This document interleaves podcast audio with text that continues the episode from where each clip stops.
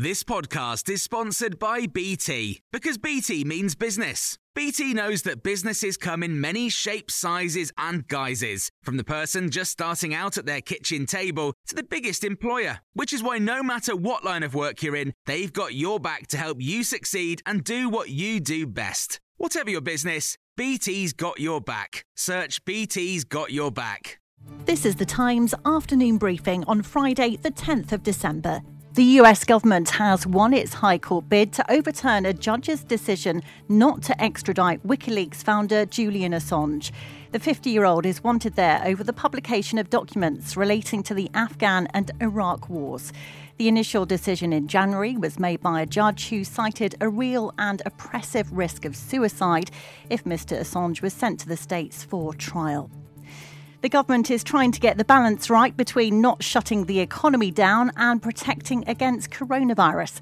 That's according to Small Business Minister Paul Scully, as new Plan B restrictions come into force in England in a bid to slow the spread of the Omicron variant. From today, masks must be worn in more settings, including cinemas, theatres, and churches. The measures come ahead of a return to working from home on Monday and mandatory COVID passports for large venues from Wednesday.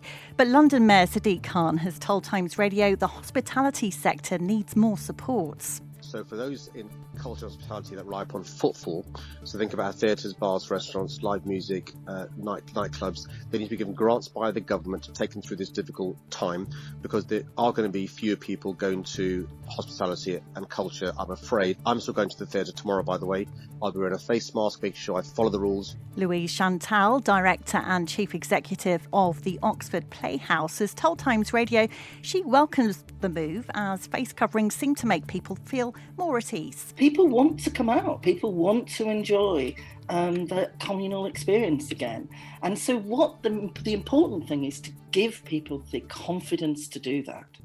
The UK economy grew by 0.1% in October, a slowdown from September and below what analysts had forecast, according to official estimates. Times Radio's business correspondent Dominic O'Connell has the details. The forecast had been, the consensus had been for growth of 0.4%. Uh, the main drag, big falls in industrial production, construction output. Uh, the services sector, though, as is often the case with the British economy, uh, was in line with expectations. It grew by 0.4%. Now, all this of course, was before the new Plan B restrictions were put in place, which are likely to slow things down even more. American actor Jussie Smollett has been found guilty of lying about being the victim of a racist, homophobic assault. Smollett denies that he staged the hoax attack to raise his profile and boost his career. He's been found guilty on five counts of disorderly conduct, and his lawyer says he will appeal.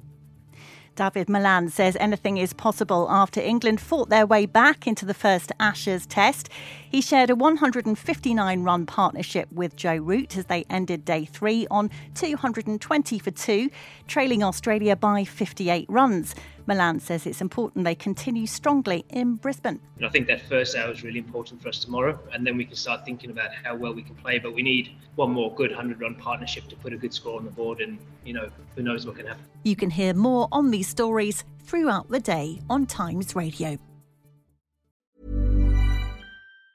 Even on a budget, quality is non negotiable. That's why Quince is the place to score high end essentials at 50 to 80% less than similar brands. Get your hands on buttery soft cashmere sweaters from just 60 bucks, Italian leather jackets, and so much more. And the best part about Quince, they exclusively partner with factories committed to safe, ethical, and responsible manufacturing. Elevate your style without the elevated price tag with Quince. Go to quince.com slash upgrade for free shipping and 365-day returns.